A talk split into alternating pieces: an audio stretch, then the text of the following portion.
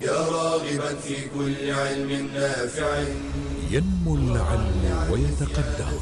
بتقنياته ومجالاته. ومعه نطور أدواتنا في تقديم العلم الشرعي. أكاديمية زاد. زاد أكاديمية ينبوعها. صاف صاف ليروي غلة الظمآن. والسيرة العلياء عطرة الشدى. طيب يفوح لأهل كل زمان. بشرى لنا زاد أكاديمية للعلم كالأزهار في البستان. بسم الله الرحمن الرحيم. الحمد لله رب العالمين. وصلى الله وسلم وبارك على عبده ورسوله الأمين. نبينا محمد وعلى آله وصحبه أجمعين. أما بعد السلام عليكم ورحمة الله وبركاته. كما تذكرون تحدثنا في الدرس الماضي عن معاملة النبي صلى الله عليه وآله وسلم للكفار وأنه بأبي هو أمي كان أعدل الناس فكان عادلا معهم. لا يظلمهم. والله عز وجل لم ينهنا عن أن نقسط وأن نبر الذين لم يقاتلون في الدين ولم يخرجونا من ديارنا. فدين الإسلام يأمر بالعدل والإحسان يأمر بالقسط وهكذا كان نبينا صلى الله عليه وآله وسلم مع الكفار. ولكن بالمقابل هذه الرحمة وذاك العدل لا يعني أبدا أن يتنازل المرء عن دينه. فكذلك النبي عليه الصلاة والسلام لم يكن ليتخذ الكفار أولياء أو بطانة كما جاء في الحديث الصحيح ما بعث الله من نبي ولا كان بعده من خليفة إلا كان له بطانتان. بطانة تأمره بالمعروف وتنهاه عن المنكر وبطانة لا تألوه خبالا. فمن وقي بطانة السوء فقد وقي. إذا من توفيق الله عز وجل لأنبيائه وللخلفاء من بعده أن ييسر لهم البطانة الطيبة الحسنة الصالحة التي تأمرهم بالمعروف وتنهاهم عن المنكر. وهذا مصداق قول الله عز وجل يا أيها الذين آمنوا لا تتخذوا بطانة من دونكم لا يألونكم خبالا ودوا ما عنتم قد بدت البغضاء من أفواههم وما تخفي صدورهم أكبر قد بينا لكم الآيات إن كنتم تعقلون. هذه الآية يخبرنا الله عز وجل فيها أو ينهانا ربنا عز وجل فيها أن نتخذ من هم دوننا أي من الكفار من المشركين من المنافقين من ذوي الأديان الأخرى ينهانا أن نتخذهم بطانة. وبطانة الثوب هي اللصيقة بالجسد. هي الشعار وكما جاء في الحديث الأنصار شعار والناس دثار. فهي الشيء الذي يكون لصيقا بالإنسان. نهانا الله تعالى عن اتخاذهم بطانة من دون المؤمنين لأنهم لا يألوننا خبالا أي لا يقصرون. ولا يدخرون جهدا ولا وسع وسعا في إيقاع الإفساد بيننا. وبين الله عز وجل صفة أخرى من صفاتهم فقال قد بدت البغضاء من أفواههم وما تخفي صدورهم أكبر. فهذا وصف آخر. ان أن المسلم يلمس في فلتات لسانهم ذاك الحقد الدفين على الإسلام والمسلمين. لأنه لا يخفى على أحد أن الإنسان لا بد أن يعمل بحسب معتقداته. فذاك الذي ليس بمسلم وإن أظهر حسن النية وحسن التعامل فهذا شيء جيد ونقابل إحسانه بإحسان.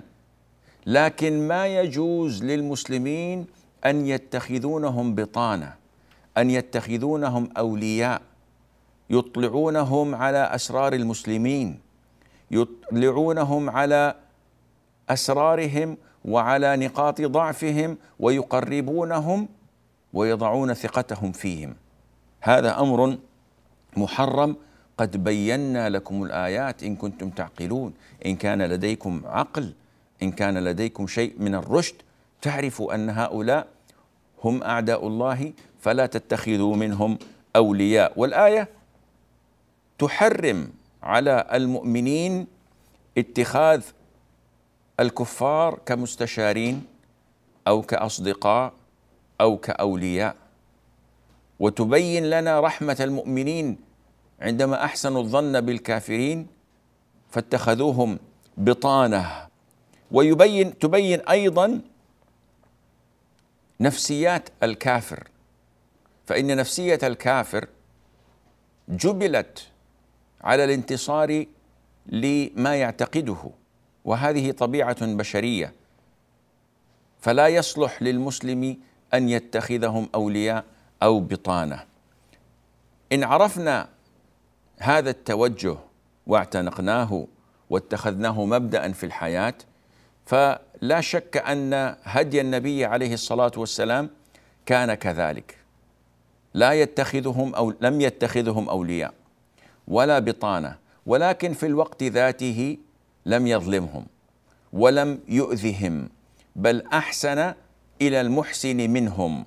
وهذا الإحسان لا يقتصر فقط على الكلمة الطيبة بل يوجد الإحسان في التعامل يوجد الإحسان في الإهداء يوجد الإحسان في حسن الجوار. كما قال عز من قائل ولا تستوي الحسنة ولا السيئة ادفع بالتي هي أحسن فإذا الذي بينك وبينه عداوة كأنه ولي حميم. وهذا ما تعلمه أصحاب النبي عليه الصلاة والسلام. تعلموا الإحسان إلى الكافر. وإهداء الهدايا له تاليفا لقلبه وترغيبا له في الإسلام. وكم يسأل الناس عن أفضل الطرق لدعوة غير المسلمين إلى الإسلام؟ ولا شك أن المعاملة الحسنة من أجمل أساليب الدعوة. عبد الله بن عمرو بن العاص رضي الله عنهما عندما ذبحت شاة في بيته تفقدها فقال هل أهديتم لجارنا اليهودي؟ ثم يكرر ذلك هل أهديتم لجارنا اليهودي؟ سبحان الله. لماذا الحرص على هذا اليهودي؟ هل هو حبا فيه أو في ديانته؟ كلا والله. ولذلك برر سؤاله فقال سمعت النبي صلى الله عليه وآله وسلم يقول ما زال جبريل يوصيني بالجار حتى ظننت أنه سيورثه. والنبي عليه الصلاة والسلام كان يقبل الهدايا من الملوك والرؤساء والزعماء وإن كانوا على كفرهم ولكنه بالمقابل أيضا كان يهدي لهم. وهذا عرف جرت عليه العادة إلى يومنا هذا. وإن كان بعض الدول يجعل شيء من التحرز كي لا تكون هذه الهدية في هيئة رشوة تؤثر على اتخاذ القرار من المسؤول ومن المدير ولكن هذا ليس مكان فصل ذلك والبسط فيه. فاصل قصير وبعدها نواصل بإذن الله عز وجل. أكاديمية للعلم كالأزهار في البستان.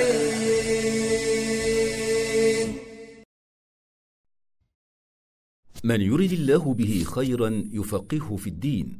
والناس معادن. خيارهم في الجاهلية خيارهم في الإسلام إذا فقهوا. من هنا حق للمرأة أن تسعى للتفقه في الدين وتعلم الضروري من أحكامه فتصحح عبادتها وتقوم بمسؤوليتها تجاه زوجها وأولادها وأهل بيتها ومجتمعها.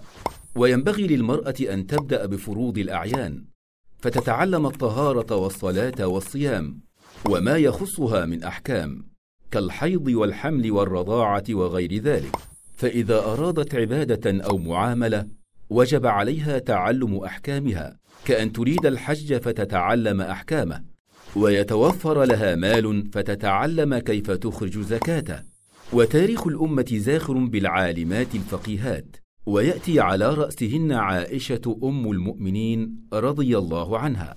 قال عروة بن الزبير ما رأيت أحدا أعلم بشعر ولا فريضة ولا أعلم بفقه من عائشة. ومنهن عمرة بنت عبد الرحمن الأنصارية.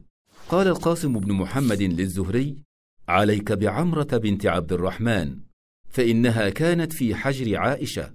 قال فأتيتها فوجدتها بحرا لا ينزف. ومنهن فاطمة بنت علاء الدين السمرقندي.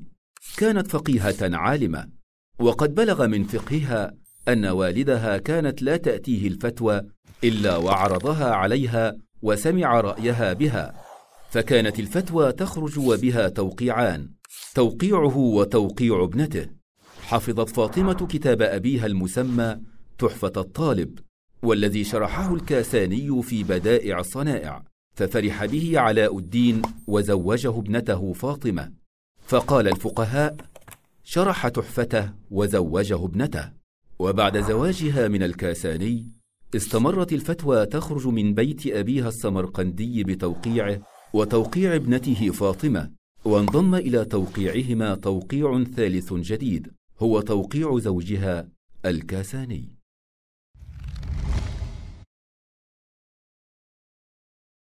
بشرى لنا زاد أكاديمية للعلم كالأزهار في البستان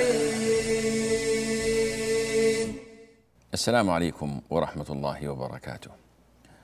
النبي عليه الصلاة والسلام كان يقبل إن أهديت له الهدايا ولكنه لم يكن يقبل الصدقة وهذا معروف وتقدم معنا مرارا فالنبي عليه الصلاة والسلام قبل هدية المقوقس عظيم أقباط مصر لما أهدى له جاريتين وبغلة. وقبل من النجاشي كما جاء في الحديث الصحيح عندما أهدى له خاتما من ذهب وله فص حبشي فجعل الرسول عليه الصلاة والسلام يبعده عنه ويتنزه عن الإمساك به حتى أتت حفيدته آه، أمامة بنت أبي العاص بن الربيع رضي الله عنهما.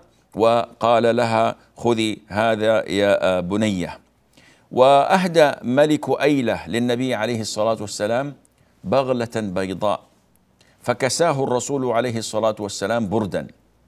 كذلك أهدى اكيدر دومه الجندل إلى النبي عليه الصلاة والسلام حلة.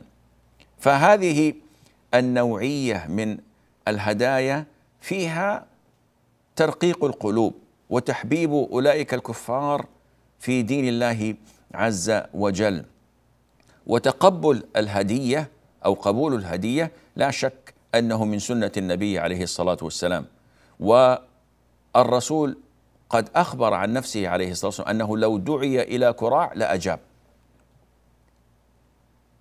مما يدل على أن حقارة الهدية لا تدل على مكانه المهدي ولا المهدى إليه.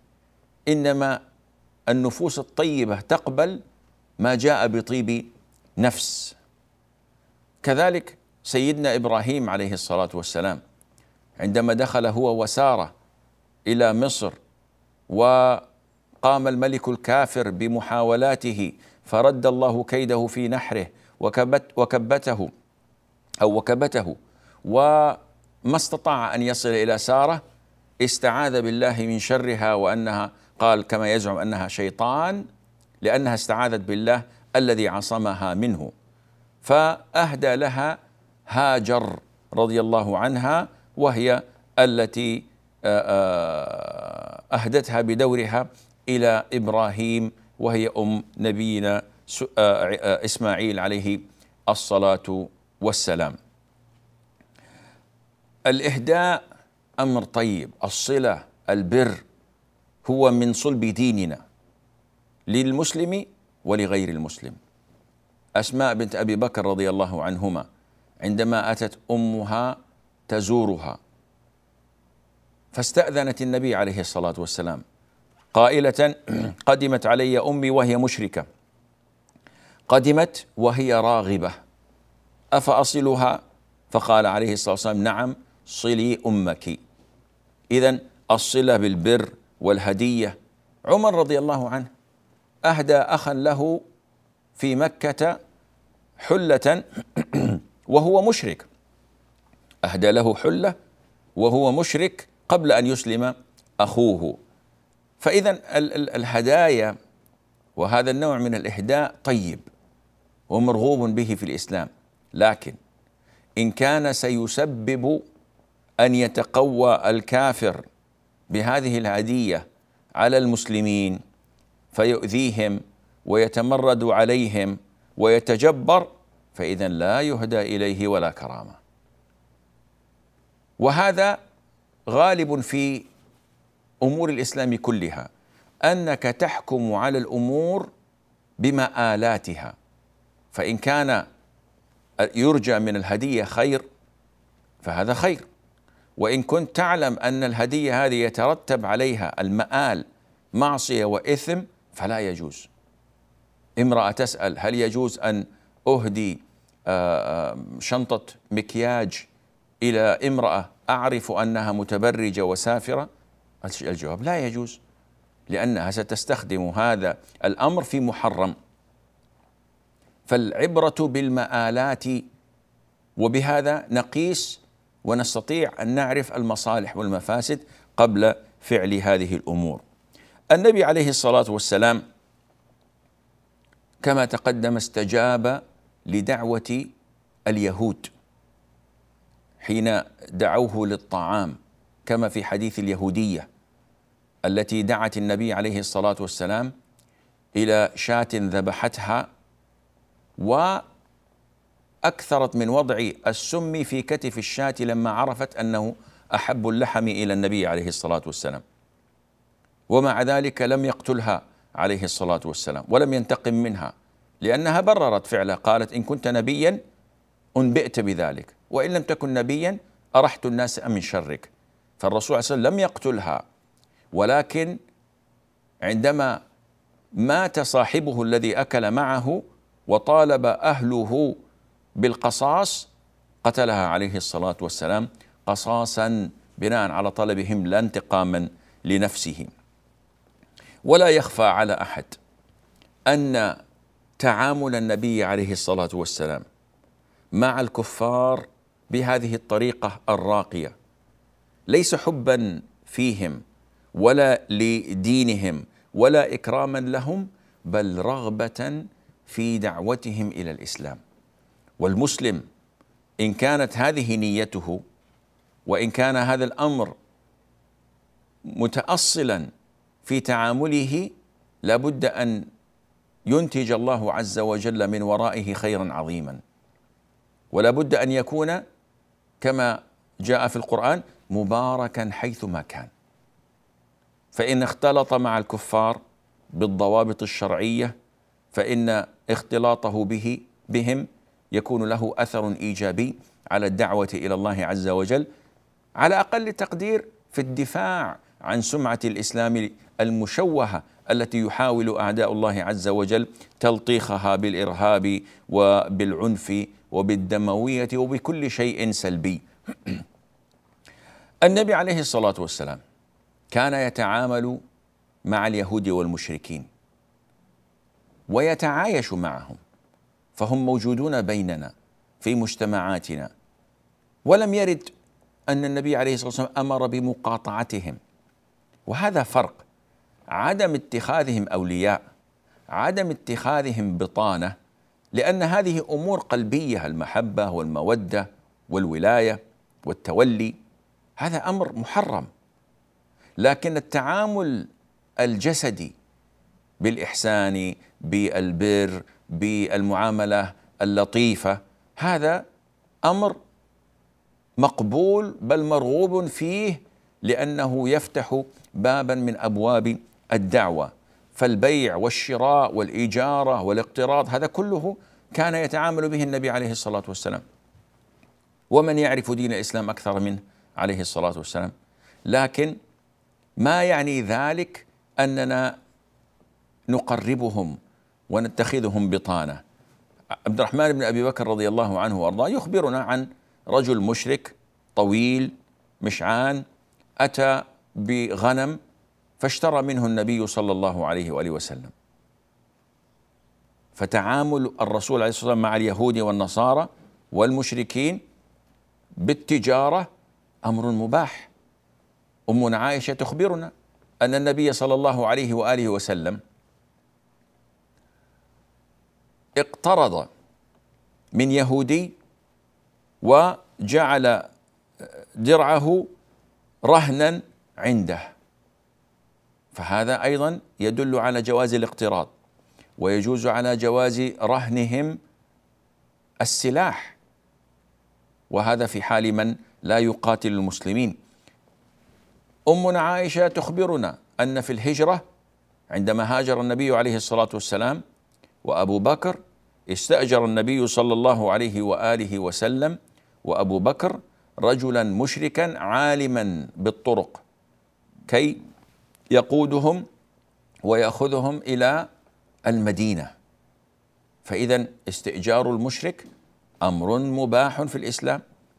فعله النبي صلى الله عليه وآله وسلم. بل في عام خيبر عندما فتح الله عز وجل الخيبر ووسع الله على المسلمين. النبي عليه الصلاة والسلام عامل أهل خيبر عوضا عن أن يجليهم كما أجلى بنو قينقاع وبنو قريظة فإن النبي وبنو النضير كما أجلى النبي صلى الله عليه وسلم بنو قينقاع وبنو النضير. فإن الرسول عليه الصلاة والسلام لم يجلي أهل خيبر. نحن نعلم أن بنو قريظة أن بني قريظة قد خانوا العهد وتكالبوا مع المشركين من بني غطفان ومن قريش على وأد الإسلام وقتلهم. ولذلك عاقبهم النبي عليه الصلاة والسلام بعقوبة الله من فوق سبع سماوات التي حكم بها سعد بن معاذ رضي الله عنه بأن يقتلوا لكن أهل خيبر من اليهود النبي عليه الصلاة والسلام لاتساع أرجائها كان في حاجة إلى من يعمل فيها. فاستعملهم وزارعهم وعاملهم على أن يزرعوا هذه الأرض ونصف خراجها يكون للنبي عليه الصلاة والسلام والمسلمين والنصف الآخر يكون لليهود. فاصل وبعدها نواصل بإذن الله. للعلم كالأزهار في البستان. القرآن كنز عامر بالفضائل والخيرات وللوصول إلى فوائد هذا الكنز لا بد من استعمال مفاتيحه وهي آداب تلاوة القرآن. فمنها إخلاص النية لله تعالى. فقد أخبر النبي صلى الله عليه وسلم أن من أوائل من تسعر بهم النار يوم القيامة قارئ للقرآن يقال له قرأت القرآن ليقال هو قارئ ومنها التسوك والتطهر من الحدث الأصغر واستقبال القبلة. وعند البدء بالتلاوة يستعيذ بالله من الشيطان. فإذا قرأت القرآن فاستعذ بالله من الشيطان الرجيم. ويرتل القرآن بتمهل وتبيين للحروف. وكان ابن عباس يقول لأن أقرأ سورة أرتلها أحب إلي من أن أقرأ القرآن كله. ويستحب تحسين الصوت بالقرآن. قال النبي صلى الله عليه وسلم زينوا القرآن بأصواتكم. وإذا مر بآية رحمة أن يسأل الله تعالى من فضله. وإذا مر بآية عذاب أن يستعيذ بالله من العذاب. ويستحب الاجتماع على تلاوة القرآن وتدبره وتدارسه. فقد قال صلى الله عليه وسلم ما اجتمع قوم في بيت من بيوت الله يتلون كتاب الله ويتدارسونه بينهم إلا نزلت عليهم السكينة وغشيتهم الرحمة وحفتهم الملائكة وذكرهم الله في من عنده. بشرى لنا زاد أكاديمية للعلم كالأزهار في البستان. السلام عليكم ورحمة الله وبركاته. إذا ما القول الفصل في استخدام واستعمال الكفار؟ هل يجوز أو لا يجوز؟ من الناس من ذهب إلى أن استعمالهم بإطلاق جائز. فالنبي عليه الصلاة والسلام استأجر يهود خيبر للعمل فيها واستأجر في الهجرة مشركا خريتا ماهرا كي يقودهم إلى المدينة وتعامل مع اليهود بالاقتراض والرهن ونحو ذلك. فمنهم من ذهب إلى فتح الموضوع ومنهم من منع من ذلك مطلقا لورود بعض الأدلة. والصحيح أنه يجوز استعمال الكافر واستئجاره واستخدامه. ولكن بضوابط شرعية. فمن ضمن ذلك مثلا لا يجوز للمسلم أن يعمل تحت الكافر فيما هو إهانة له وللإسلام. فلا يجوز للمسلم أن يعمل عند الكافر كخادم أو كسائق لما في ذلك من إذلال للمسلم وامتهان له. والله عز وجل يقول ولن يجعل الله للكافرين على المؤمنين سبيلا. ومن المحزن والله أن ترى في بلاد الإسلام كافرا علجا وفي بيته خادمة مسلمة تعمل وتسخر لخدمته وخدمة أهله. أو سائقا أن ترى سائقا يعمل عند هذا الكافر يأتمر بأمره وينتهر بانتهاره إياه. هذه مصيبة. ولا يجوز وهذا كلام جماهير فقهاء المسلمين. أما إن عمل عملا محددا مثل أن يكون خياطا له ولغيره أو مزارعا له ولغيره فهذا لا حرج. ولا شك أن حال المسلمين يرثى له.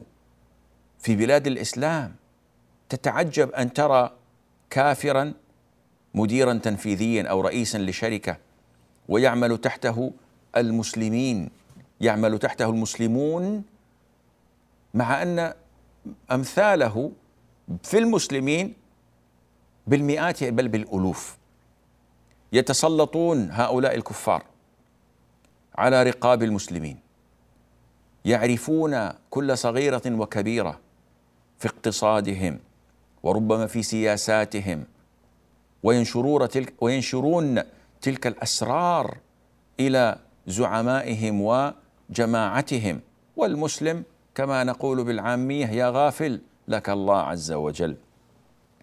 كلنا يعلم قصة أبي موسى الأشعري رضي الله عنه وكان واليا لعمر عندما كان يأتي إلى المدينة فيدخل المسجد ويجلس ويجتمع مع عمر لأن مكان الاجتماعات وإدارة الدولة في العصور المضيئة كانت في المسجد في بيت الله عز وجل. تعقد الألوية في المسجد وتنفر وتخرج الجيوش من المسجد. عمر رضي الله عنه نظر في دفتر الحسابات وفي الدواوين فأعجبته الكتابة وأشكل عليه بعض الأمور فأمر أبا موسى الأشعري أن يدعو كاتبه كي يقرأ عليهم ويفسر لهم. فتعذر واعتذر. اعتذر أبو موسى رضي الله عنه بأن الكاتب لا يستطيع الدخول إلى المسجد. فسأله عمر أجنب هو؟ قال لا ولكنه نصراني. فغضب عمر من ذلك وقال ألا اتخذت حنيفا؟ يعني ليش تت... لماذا تستعمل نصراني؟ لما لم تستخدم مسلما؟ وفي رواية أن أبا موسى قال إن لي كاتبا نصرانيا. فقال له عمر ما لك قاتلك الله؟ الا اتخذت حنيفا؟ أما سمعت قول الله عز وجل يا أيها الذين آمنوا لا تتخذوا اليهود والنصارى أولياء؟ فقال له موسى له دينه ولي كتابته. وهذا المنطق موجود وللأسف الشديد عند كثير من المسلمين. لي نفعه وكفره وشركه على نفسه. أنا ما ليس لي في ذلك أي يد وليس علي من ذلك أي ضرر. هذا مفهوم الكثيرين. له دينه ولي كتابته. فقال عمر رضي الله عنه وأرضاه مقولته التي خلدها التاريخ لا أكرمهم إذ أهانهم الله ولا أعزهم إذ أذلهم الله ولا ادنيهم إذ أبعدهم الله. عمر جعل الفاصل ابدا ما يمكن. فأبو موسى تعذر بعذر آخر فقال لا يتم أمر البصرة إلا به.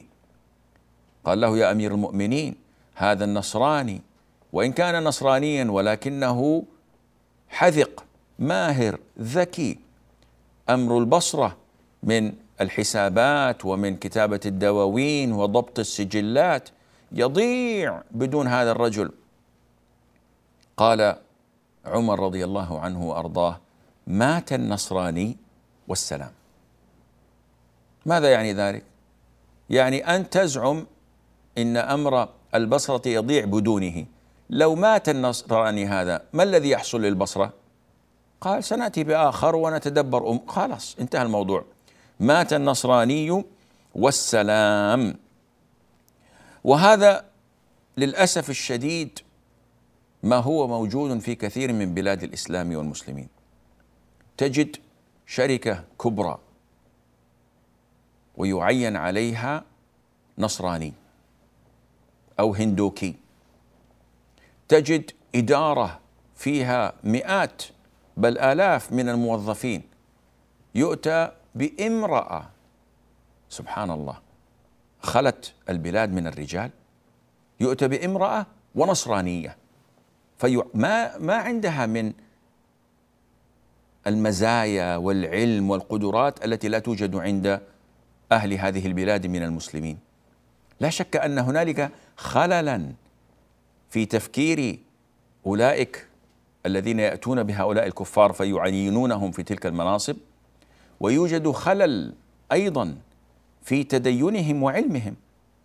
أما عرف أولئك أن النبي صلى الله عليه وسلم قال ما أفلح قوم ولوا أمورهم امرأة أما سمعوا قول عمر لا أدنيهم بعد أن أبعدهم الله أو أقصاهم ولا أكرمهم بعد أن أهانهم ولا أعزهم بعد أن أذلهم. مات النصراني والسلام.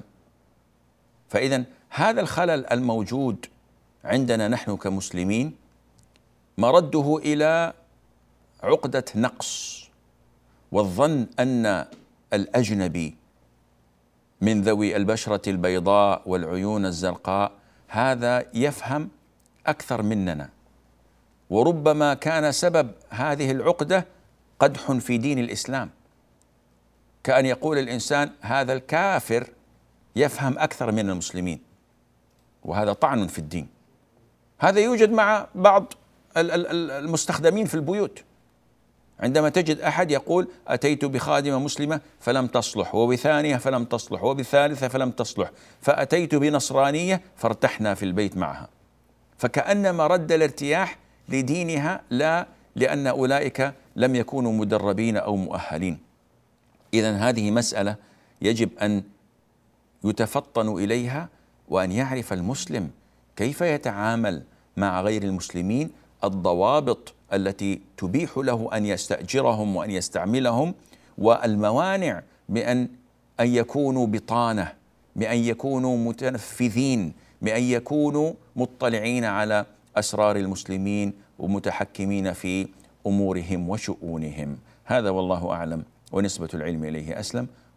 وصلى, اللهم وسلم وبارك على نبينا محمد وعلى آله وصحبه أجمعين. يا راغبا في كل علم نافع متطلعا لزيادة الإيمان. وتريد سهلا النوال ميسرا يأتيك ميسورا بأي مكان. زاد زاد أكاديمية ينبوعها. صاف صاف ليروي غلة الظمآن. والسيرة العلياء عطرة الشدى. طيب يفوح لأهل كل زمان. بشرى لنا زاد أكاديمية للعلم كالأزهار في البستان.